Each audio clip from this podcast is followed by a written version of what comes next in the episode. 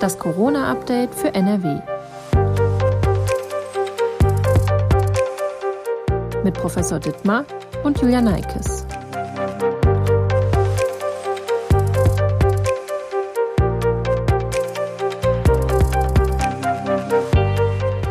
Herzlich willkommen zur dritten Folge von Das Corona-Update für NRW. Heute ist Mittwoch, der 11. November.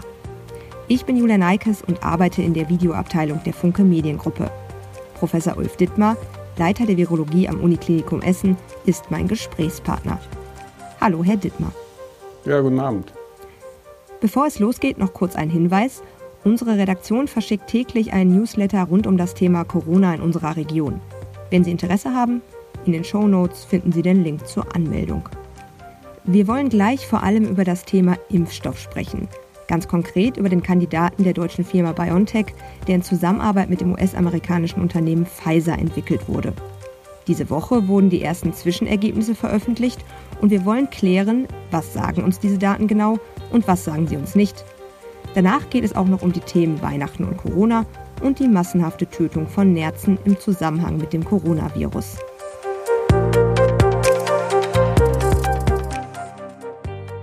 Vorher möchte ich aber noch auf zwei Fragen eingehen, die uns ein Hörer und eine Hörerin per Mail geschickt haben. Deswegen direkt an Sie gerichtet, Herr Dittmar. Inwiefern beeinflusst eine Pneumokokkenimpfung den Krankheitsverlauf von Covid-19? Also sind Menschen dadurch beispielsweise vor schweren Verläufen geschützt? Ja, es ist jetzt nicht so, dass eine Pneumokokkenimpfung direkt Einfluss auf einen Verlauf bei Covid-19 hat. Ähm, aber es gab die Empfehlung, sich gegen Pneumokokken impfen zu lassen. Und der Grund ist, ähm, weil wenn man vorher, bevor man sich mit SARS-CoV-2 infiziert, eine Pneumokokkeninfektion hatte und schon eine Lungenentzündung hatte, dann hat man in der Regel danach auch einen schweren Verlauf ähm, bei Covid-19 ähm, oder auch umgekehrt, ähm, wenn man Covid-19 hatte und eventuell auch eine Lungenentzündung, dann ist man anfälliger für eine Pneumokokkenentzündung, äh, äh Infektion, Entschuldigung, ähm, weil dass beides die Lunge schwer schädigt und wir am Ende da ähm, Erkrankungen haben, die sich dadurch verschlimmern, dass beides die Lunge befällt. Ähm, insofern, es könnte sogar zu Infektionen kommen, die gleichzeitig stattfinden. Das wäre noch am schlimmsten. Insofern ist es wichtig, ähm, sich ab einem bestimmten Alter gegen Pneumokokken impfen zu lassen. Ab wann äh, gilt da die Empfehlung? Ab 60 ist, glaube ich, die Empfehlung für die Pneumokokkenimpfung. Okay. Die zweite Frage, wäre es sinnvoll, wenn alle FFP2 oder FFP3 Masken tragen würden, vor allem beim Einkaufen, fragt unser Hörer.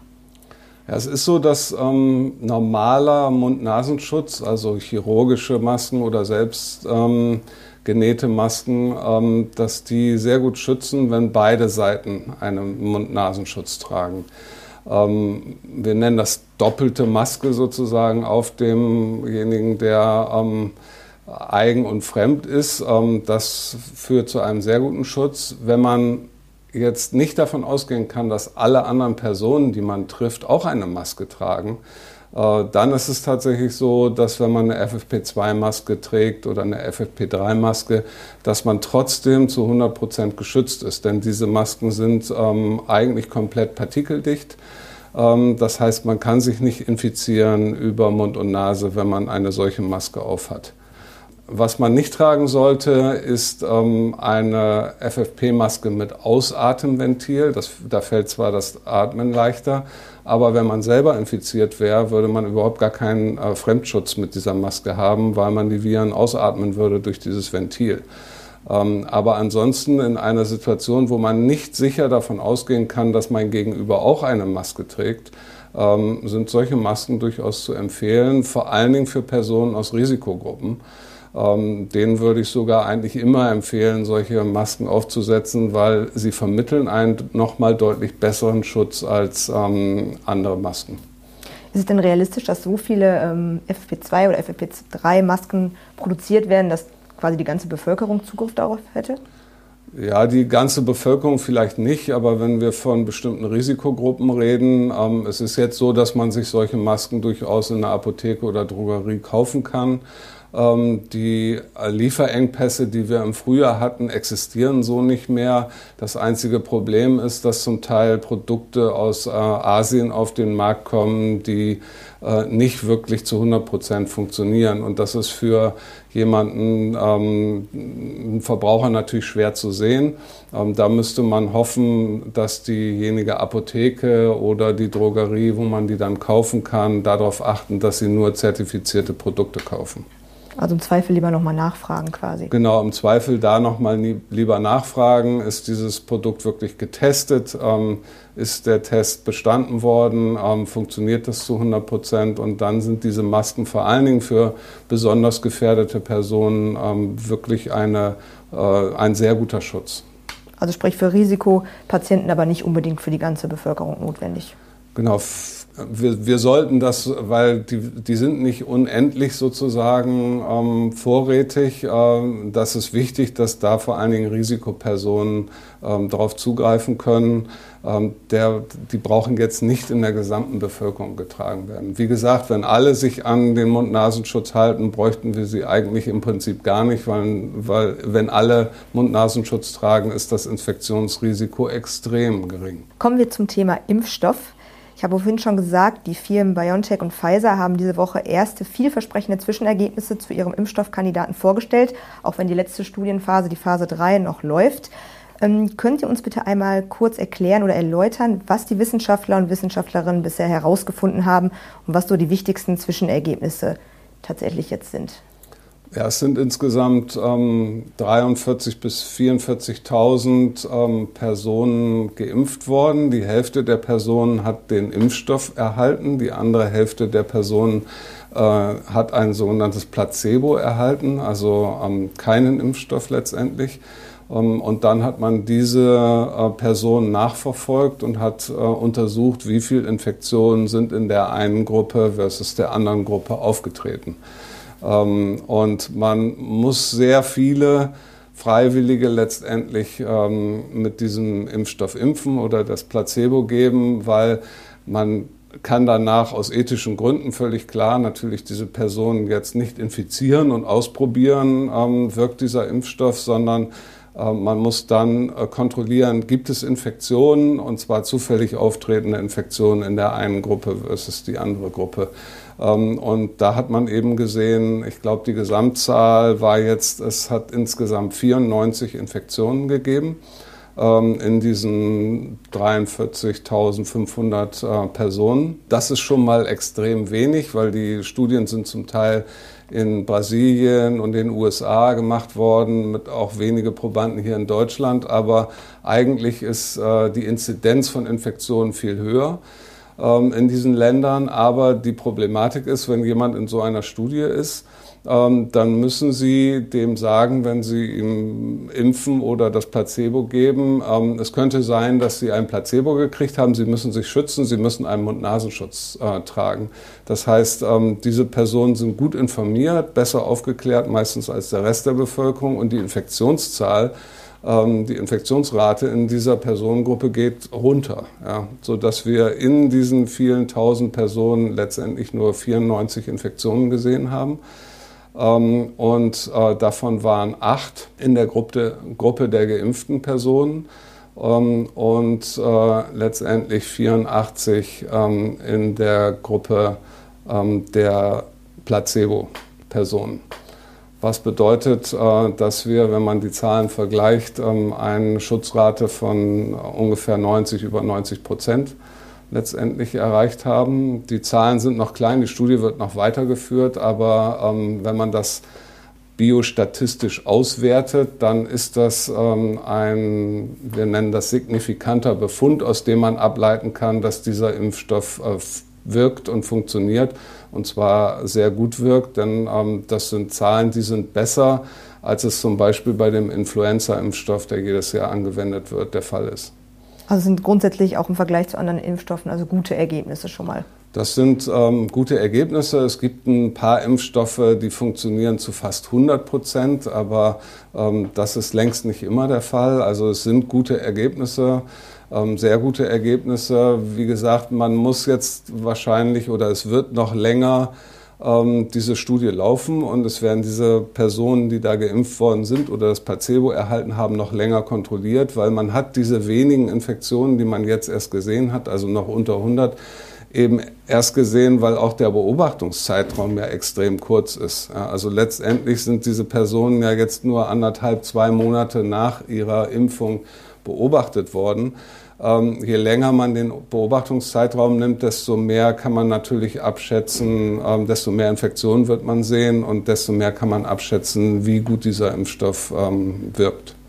Heißt also, es könnte durchaus noch sein, dass es, ähm, sieht ja jetzt sehr vielversprechend aus, aber dass es vielleicht doch dazu kommt, dass der doch gar nicht so gut ist. Das weiß man hundertprozentig noch gar nicht zu dem Zeitpunkt. Äh, es, es kann beides eintreten. Ja. Es kann äh, durchaus eintreten, dass man äh, kaum weitere Infektionen in der geimpften Gruppe sieht, aber jetzt in den kommenden Monaten noch äh, deutlich mehr Infektionen in der Placebo-Gruppe.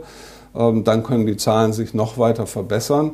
Ähm, aber es könnte natürlich auch ähm, eintreten, dass wir weitere Infektionen in der geimpften Gruppe sehen ähm, und der prozentuale Impfschutz sich dadurch etwas verschlechtert. Was weiß man denn über die Nebenwirkungen oder mögliche Nebenwirkungen durch diesen Impfstoffkandidaten? Ja, die Nebenwirkungen werden in so einer Studie natürlich auch untersucht. Das ist äh, der wichtige zweite Parameter neben dem Impfschutz. Und die Nebenwirkungen sind so, dass es äh, keinerlei schwere Nebenwirkungen gegeben hat. Ähm, die Nebenwirkungen waren typisch für Impfstoffe. Ähm, eben Abgeschlagenheit bei einigen äh, Personen, auch Schmerzen an der Impfstelle sind vorgekommen. Bei einigen wenigen Probanden ähm, gab es mal einen Tag Fieber zum Beispiel.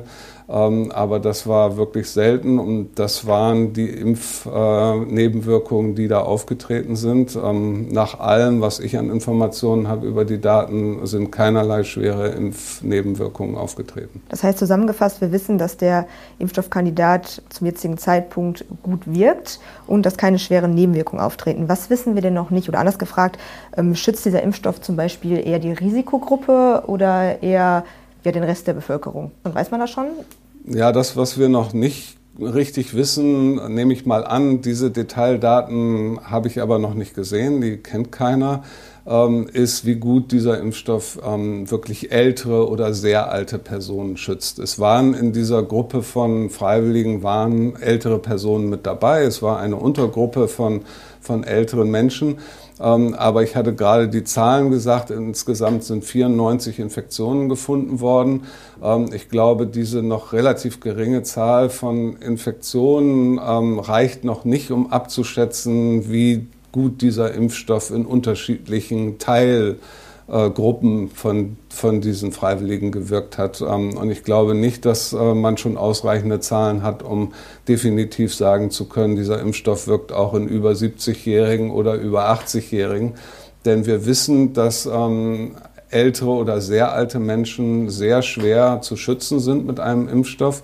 Ähm, es gibt auch Impfstoffe, die wir heutzutage anwenden, zum Beispiel der Hepatitis B-Impfstoff der in äh, sehr alten Personen fast gar nicht funktioniert oder nur sehr schlecht. Ähm, und insofern, das sind ähm, noch offene Fragen, äh, die noch geklärt werden müssen. Außerdem ist es natürlich so, dass ein Teil der Risikogruppe auch Personen sind, die ein Problem mit ihrem Immunsystem haben ähm, nach Organtransplantation zum Beispiel immunsupprimiert sind oder andere Faktoren haben.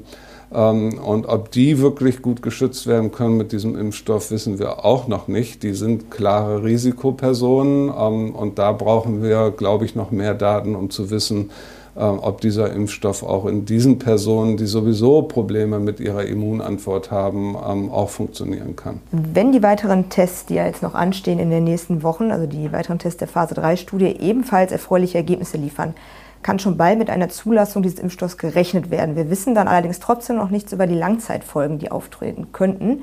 Ähm, ist das aus Ihrer Sicht ein Problem? Also, oder anders gefragt, ist so ein Impfstoff dann sicher genug, wenn man eigentlich noch gar nicht weiß, wie das mit den Langzeitfolgen aussieht? Na, es ist so, dass wir ähm, natürlich ein großes medizinisches Problem haben. Ja? Also wir haben die ähm, SARS-CoV-2-Pandemie. Ähm, daran erkranken viele Menschen, eben auch viele Menschen schwer und ähm, ähm, einige, viel zu viele, sterben daran. Ja. Ähm, das bedeutet, äh, bei einer Impfstoffentwicklung wird man auch dieses große Risiko, was im Moment die ähm, Pandemie verursacht, mit in Betracht ziehen. Das, was jetzt also passiert ist anhand der bisher positiven Daten, ähm, Schutz und wenig Nebenwirkungen, wird eine vorgezogene Zulassung beantragt und der ähm, Impfstoff kann eingesetzt werden, wenn diese vorgezogene Zulassung erteilt worden ist. Ähm, gleichzeitig wird diese Phase 3-Studie weiterlaufen, ähm, um auch eventuelle äh, spätere Nebenwirkungen abschätzen zu können. Nun ist es aber so, nach allem, was wir ähm, aus der Medizin und Biologie wissen, dass es sehr, sehr unwahrscheinlich ist, dass gerade dieser Impfstoff äh, Spätfolgen verursacht, weil es ist ein sogenannter RNA-Impfstoff. Ähm, da wird also eine genetische Information genommen, ähm, die direkt dazu verwendet wird im Körper, die, die wir selber auch haben, äh, verwendet wird, Proteine, also Eiweiße zu machen. Das ist sozusagen die Matrize, aus der Eiweiße hergestellt werden. Ähm, und man nimmt eben diese genetische Information des Virus, damit dann der Körper selber äh, dieses Eiweiß des Virus ähm, herstellt, und zwar nur eins, damit nicht ganze Viren hergestellt werden, sondern nur ein einziges Teil. Ähm, und dagegen wird das Immunsystem dann aktiv und macht eine Immunantwort und dadurch wird der Schutz vermittelt. Ja. Ähm, und diese RNA, die da verwendet wird, die ist extrem instabil. Ähm, man muss sie sogar stabilisieren, damit überhaupt dieser Prozess der Impfung funktioniert, damit sie nicht sofort abgebaut wird. Ähm, aber dann, nachdem das stattgefunden hat, dass äh, Eiweiß gemacht worden ist, wird diese RNA abgebaut im Körper bei uns. Das passiert ständig, auch mit unserer eigenen RNA ähm, sodass man davon ausgehen muss, dass es bei diesem Impfstoff äh, keine Spätfolgen gibt, weil das, was da gespritzt wird, verschwindet innerhalb von kürzester Zeit. Außerdem ist es eben genetische Information, die nur als Matrize dient. Es ist nicht die genetische Information, die unser Erbgut ausmacht. Es ist keine DNA. Ähm, es kann also auch nicht irgendwie in unser Erbgut integrieren, was auch immer wieder diskutiert worden ist. Das geht nicht, weil RNA nicht in DNA integrieren kann. Das heißt, äh, ich halte diesen Impfstoff für ähm, sehr, sehr sicher ähm, und würde mich selber sofort ähm, mit diesem Impfstoff impfen lassen, wenn er dann die Zulassung kriegt. Also ich wage jetzt für Großveranstaltungen noch nichts vorauszusagen. Ich bin mir sehr sicher, dass sich die Situation in Deutschland, wenn wir einen zugelassenen Impfstoff haben, noch haben wir ja keine Zulassung für diesen Impfstoff, ähm, dass sich die Situation im nächsten Frühjahr, frühen Sommer in Deutschland deutlich verbessern wird. Ähm, wir haben mehrere Faktoren, die dann eine positive Rolle spielen äh, würden. Wir haben einen Teil der Bevölkerung hoffentlich geimpft zu dem Zeitpunkt. Wir haben einen Teil der Bevölkerung, die immun sind, weil sie in diesem Winter sich infiziert haben. Auch die dürften eigentlich äh, sich nicht nochmal infizieren, nach allem, was wir wissen. Und wir haben günstigere klimatische Bedingungen dann im Frühsommer, ähm, Frühling, ähm, so dass sich damit rechnet, dass die Situation äh, der Pandemie sich im Frühjahr, Frühsommer nächsten Jahres deutlich verbessern wird. In den nächsten Wochen müssen wir auf jeden Fall noch ohne Impfstoff auskommen, auch an Weihnachten. NRW-Ministerpräsident Armin Laschet hat sich jetzt offen dafür gezeigt, die Weihnachtsferien dieses Jahr ein bisschen vorzuverlegen, um den Schülern und Schülerinnen eine Art Weihnachtsvorquarantäne zu ermöglichen. Die Idee dahinter, das Risiko, dass Schüler und Schülerinnen unbemerkt infiziert sind und dann an Weihnachten ihre Großeltern anstecken, soll minimiert werden. Was halten Sie denn von der Idee und wird das Risiko dadurch wirklich so stark minimiert? Wir wissen ja eigentlich, dass auch wenn die Zahlen jetzt gerade in den Schulen wieder ein bisschen steigen, dass Schulen jetzt nicht ähm, Hotspot in dem Sinne sind. Ja gut, ähm, aber es gibt natürlich infizierte Schüler. Ähm, je älter sie sind, desto häufiger sehen wir auch Infektionen in Jugendlichen. Ähm, und es ist so, wir reden ja hier über zwei Tage, ähm, die die Ferien früher starten könnten. Ähm, das ist ein Montag und ein Dienstag. Damit könnte auch das Wochenende sozusagen ähm, vorher dazugenommen werden. Wenn jetzt jemand unbedingt äh, zu Weihnachten seine Großeltern oder Risikopatienten besuchen möchte, was ich verstehen kann, ja, das ähm, ist ja auch wichtig, ähm, so einen menschlichen Kontakt, ähm, dann macht es natürlich Sinn, wenn man ab diesem Samstag sozusagen vor Weihnachten zu Hause bleiben würde. Denn wir wissen, dass die allermeisten Inkubationszeiten die wir sehen. Man redet immer viel von diesen 14 Tagen, weil das die Quarantänezeit war. Aber die wirklich allermeisten äh, Inkubationszeiten liegen zwischen drei und sieben Tagen. Und äh, die sind nicht länger. Und deswegen hätte man schon eine gewisse Sicherheit sozusagen, wenn man ähm, sich ab dem Samstag nicht mehr rausbegibt, um dann ähm, über Weihnachten die Großeltern zu sehen, dass wenn man dann keine Symptome entwickelt hat ähm, und äh, völlig gesund ist, dass die Gefahr, dass man infiziert war, ähm, deutlich reduziert ist. Ähm, und insofern ist das vielleicht eine gute Idee, auf diesen Montag und Dienstag in der Schule noch einmal zu verzichten. Ähm, dann muss man aber, darf man aber auch nicht abends weggehen mit äh, Freunden zur Party. Das macht dann wieder keinen Sinn. Ähm, und ich würde trotzdem empfehlen, ähm, wenn man die Großeltern besucht über Weihnachten, dass beide Seiten Mund-Nasenschutz tragen. NRW hat insgesamt die meisten gemeldeten Infektionszahlen deutschlandweit. Wir wissen zwar jetzt noch nicht, ob die aktuell eingeleiteten Kontaktbeschränkungen, also die am 2. November eingeleitet worden sind, seit dem 2. November gelten, ähm, jetzt geholfen haben, das Virus einzudämmen. Aber dennoch die Frage, was denken Sie denn generell, wie es Weihnachten bei uns aussieht? Also sind die Zahlen eher stabil oder meinen Sie, es steigt jetzt wieder? Kann man das irgendwie überhaupt einschätzen? Was ist das mehr so ein Blick ähm, ja, in die Glaskugel? Gut, wir, wir sehen ja jetzt, dass die zumindest die, das Wachstum der Neuinfektionszahlen reduziert ist. Äh, vielleicht äh, sogar schon die Neuinfektionszahlen im Vergleich zur letzten Woche etwas reduziert sind. Das ist vielleicht noch ein bisschen früh, das äh, zu genau zu ähm, analysieren, aber es scheint so, als wären wir eine leichte Trendwende hingekriegt hätten. Und äh, wenn wir sie nicht hingekriegt hätten, dann hätten wir jetzt nochmal deutliche Steigerungen in den Neuinfektionszahlen sehen müssen, weil wir hatten ja ein exponentielles Wachstum. Ähm, und da geht das dann sehr schnell, dass die Zahlen sich nach oben bewegen. Das sehen wir zum Glück im Moment nicht. Ähm, das heißt, ähm, offensichtlich haben diese ersten Maßnahmen schon ein wenig gegriffen. Wahrscheinlich gab es schon Effekte vor den Maßnahmen.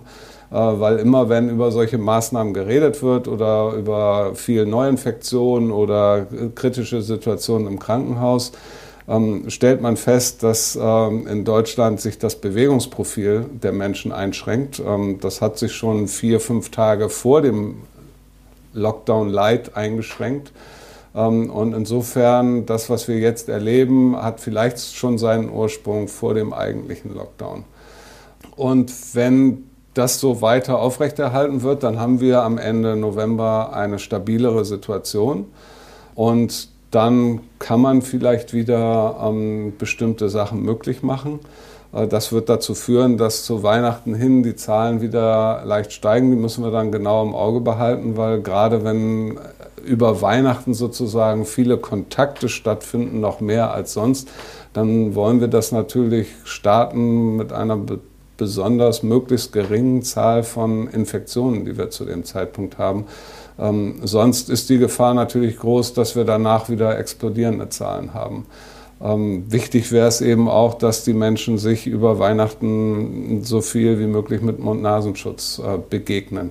Weil wir wissen, dass Weihnachten ein gewisses Problem darstellen kann. Wir wissen das von der Influenza, ähm, die wir eigentlich, äh, also der Grippe, die wir eigentlich im, äh, im Winter im November, Dezember in Deutschland noch so gut wie nicht haben, nur wenige Fälle. Und dann äh, haben wir über Weihnachten sozusagen eine Verteilung durch das ganze Reisen, durch das Treffen der Menschen in Deutschland. Und danach im Januar ähm, steigen dann die Zahlen ähm, sehr stark.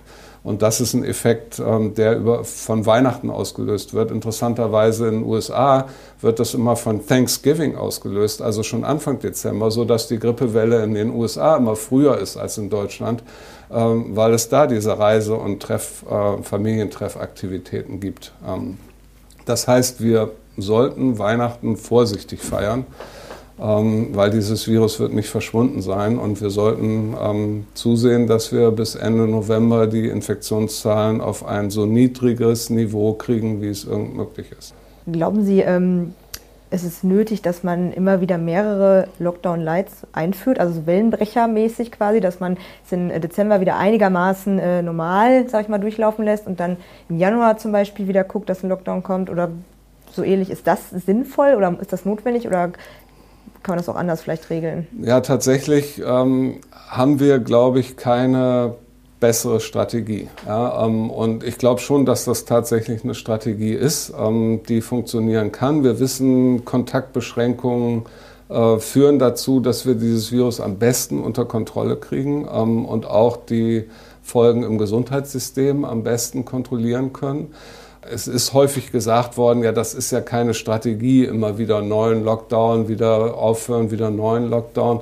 Aber wenn das die Strategie ist, die wir jetzt brauchen, ähm, dass möglichst wenig Personen in Deutschland an dieser Infektion sterben, äh, bis wir anfangen können zu impfen, dann müssen wir vielleicht auch nach Weihnachten nochmal einen kurzfristigen Lockdown Light durchführen. Ähm, offensichtlich ist das das System, was diese Infektion am besten kontrolliert und was uns besser dastehen lässt, ganz klar, als äh, viele andere Länder ähm, die den Lockdown Light oder einen zweiten Lockdown abgelehnt haben. In den USA sind die Zahlen dramatisch, muss man sagen. Ja. Und ähm, ich glaube nicht, dass wir in Deutschland in diese Situation kommen wollen. Das Coronavirus lässt sich leicht vom Mensch zu Mensch übertragen. Der Mensch ist der Treiber in der Pandemie, das wissen wir. In Dänemark werden jetzt Millionen Nerze getötet, weil sie sich vermutlich bei Menschen angesteckt haben, das Virus in Tieren mutiert ist und sich dann wiederum Menschen angesteckt haben. Was wissen wir denn über diese Mutation? Ist das denn wirklich so gefährlich, dass man tatsächlich, die Zahl steht ja im Raum, 17 Millionen Tiere töten muss? Ja, man, man muss klar sagen, dass wir diese Entwicklung zumindest gut im Auge behalten müssen, weil leider ist es immer so, dass wenn ein Virus vom Menschen auf ein Tier überspringt und dann zurück auf den Menschen geht, dass in der Regel immer mm, Mutationen auftreten, weil für diesen Speziesprung braucht das Virus oft Mutationen. Ähm, das heißt, ähm, hier ist eine höhere Gefährdung als bei einer Übertragung Mensch zu Mensch. Auch da gibt es Veränderungen genetische des Virus, aber die sind in der Regel nicht so stark, wie wenn eine Speziesbarriere äh, übersprungen wird. Insofern müssen wir das schon genau ähm, im Auge behalten, was da passiert ist. Es ist nämlich so, dass äh, es eine Veränderung, eine Mutation in dem äußeren Hüllprotein des Virus gibt, was äh, wichtig ist, um die nächste Zelle zu infizieren. Ähm, und da gibt es zum Beispiel einen Antikörper, der in dem Cocktail war, den Donald Trump gekriegt hat, ähm, der da binden kann und das verhindern kann, diese nächste Infektion. Und genau diese Stelle ist betroffen, die hat sich verändert. Äh, in diesen Nerzen. Und es könnte sein, dass dieser Antikörper zum Beispiel seine Wirkung verloren hat. Ja. Ähm, was vielleicht auch, wenn solche Antikörper auch durch den Impfstoff äh, induziert werden, schlechte Nachricht für die Impfung sein könnte. Also wir müssen das schon genau äh, im Auge behalten. Äh, möglichst die Personen, die sich jetzt da in Dänemark mit diesem neuen Virus infiziert haben, gut isolieren, dass das Virus sich nicht weiter verbreitet äh, in Menschen. Und ähm, ich muss ganz ehrlich sagen, mir ist unverständlich, dass das passieren konnte. Es gab nämlich äh, die Hinweise, dass Nerze äh, sich sehr leicht infizieren lassen, schon viel früher aus Holland. Ähm, da hätte man eigentlich die Nerzzucht so gut abschotten müssen, dass sich weder die Nerze vom Menschen infizieren können, noch dass sich wieder zurück Menschen durch diese Nerze infizieren können. Ähm, da kann nicht richtig gearbeitet worden sein. Die Gefahr kannte man. Ähm, und insofern ist es dann häufig leider so bei solchen Ausbrüchen, ähm, dass die letzte Konsequenz ist, dass alle Tiere, die da betroffen sind, getötet werden. Das haben wir bei der Vogelgrippe bei Millionen von Hühnern gesehen. Das haben wir bei der, ähm, beim Rinderwahnsinn bei Millionen von Rindern gesehen in, in England. Das ist dann in der Regel die Konsequenz, weil man vorher nicht die ausreichenden Maßnahmen getroffen hat. Sie sagten gerade, dass so eine Mutation eventuell auch einen Einfluss auf die Impfstoffentwicklung haben kann.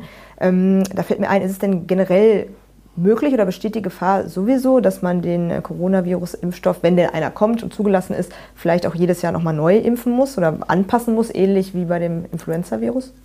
Ja, das wissen wir bisher nicht. Also das ist ganz klar, das muss man ähm, dann, diese Erfahrung muss man machen im Laufe des äh, Impfprozesses. Ähm, das ist nicht völlig ausgeschlossen. Es ist aber so, dass zumindest jetzt im Menschen, wenn wir jetzt nicht noch so einen Speziessprung haben, ähm, dass im Menschen das Virus, das SARS-CoV-2 nicht so variabel ist wie die Influenza.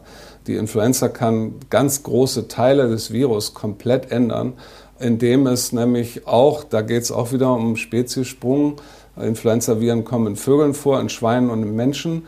Und im Schwein können, Schweine können sich mit dem menschlichen Virus, mit dem Vogelvirus und mit dem Schweinevirus infizieren. Und da werden diese Viren gemischt und es kommen neue Varianten dabei raus. Ähm, sowas gibt es bei SARS-CoV-2 nicht. Das heißt, die genetische Veränderung bei SARS-CoV-2 ist viel langsamer als bei Influenza. Ähm, und diese schnelle Veränderung ist der Grund, weswegen wir jedes Jahr neu impfen müssen bei der Influenza. Also wir hoffen, dass das nicht der Fall sein wird bei SARS-CoV-2, aber das werden wir im nächsten Jahr feststellen und äh, da brauchen wir mehr Erfahrung für noch. Aber wahrscheinlich ist es dann auch gar nicht mehr so kompliziert, dann so einen Impfstoff anzupassen. Zumindest bei dem Influenza-Impfstoff, glaube ich nicht, ne? oder? Genau, auch jetzt beim, äh, wenn wir eine andere Variante bräuchten vom Impfstoff gegen SARS-CoV-2, gegen eine neue Variante eines Virus, ähm, die Blaupause, wie man das macht, die hätten wir. Ähm, das wäre sicherlich jetzt von der, vom Staat her nicht besonders schwierig, das herzustellen. Es wäre dann natürlich wieder die Logistik schwierig, ausreichende Impfdosen herzustellen und die zu verteilen. Das äh, wäre dann natürlich wieder genauso kompliziert, wie es jetzt vielleicht am Anfang nächsten Jahres ist. Nochmal zurück zu den Tieren. In NRW gibt es keine Nerzfarmen, aber dafür Millionen Nutztiere wie Kühe, Schweine und äh, Hühner, die in Massentierhaltung auch oftmals leben und eng zusammengefärcht sind. Sind für den Menschen gefährliche Mutationen auch bei diesen Tieren möglich? Also wir haben bisher keinerlei Hinweise, dass SARS-CoV-2 eins von diesen Nutztieren, die Sie genannt haben, Hühner, Schweine, Kühe, infizieren kann. Ähm, da ist bisher nichts nachgewiesen worden und gefunden. Was wir wissen, ist, dass das Virus äh, Katzen und Hunde infizieren kann. Allerdings kann es von da aus nicht zurück auf den Menschen übertragen werden, weil ähm, die Katzen und Hunde viel zu wenig Virus produzieren, äh, damit sie infektiös wären für den Menschen. Das heißt, dieser Speziesprung hin und wieder zurück ähm, funktioniert bisher nach allem, was wir wissen, nur bei Nerzen. Ähm, wir wissen das aus vorherigen Experimenten mit Frettchen, die sehr eng mit Nerzen verwandt sind. Und das, die einzige Gefahr, die entstehen könnte, ist, wir haben natürlich auch eng verwandte Tiere, die bei uns in der Wildbahn leben, ähm, nämlich zum Beispiel ähm, Marder, die eventuell auch infiziert werden könnten. Davon muss man ausgehen und das Virus vielleicht auch auf den Menschen zurück übertragen könnten. Das heißt, äh, wenn es hier Übertragungsketten gibt, könnten, könnten wir eventuell ein Wildtierreservoir für dieses Virus im eigenen Land sozusagen haben. Ähm, das äh, ist etwas, was wir zumindest in, den nächsten, in der nächsten Zeit im Auge behalten sollten und untersuchen sollten, ob es wirklich Infektionen in wildlebenden Madern in Deutschland gibt. Ähm, weil wir wollen eigentlich kein Reservoir außerhalb des Menschen vor der eigenen Haustür haben. Das wäre sicherlich kein, nicht gut. Vielen Dank für das Gespräch. Wenn Sie Fragen haben, dann schicken Sie uns doch gerne eine Mail an coronafragen.funkemedien.de. Nächste Woche Freitag gibt es dann eine neue Folge. Bis dahin allen eine schöne Woche. Tschüss!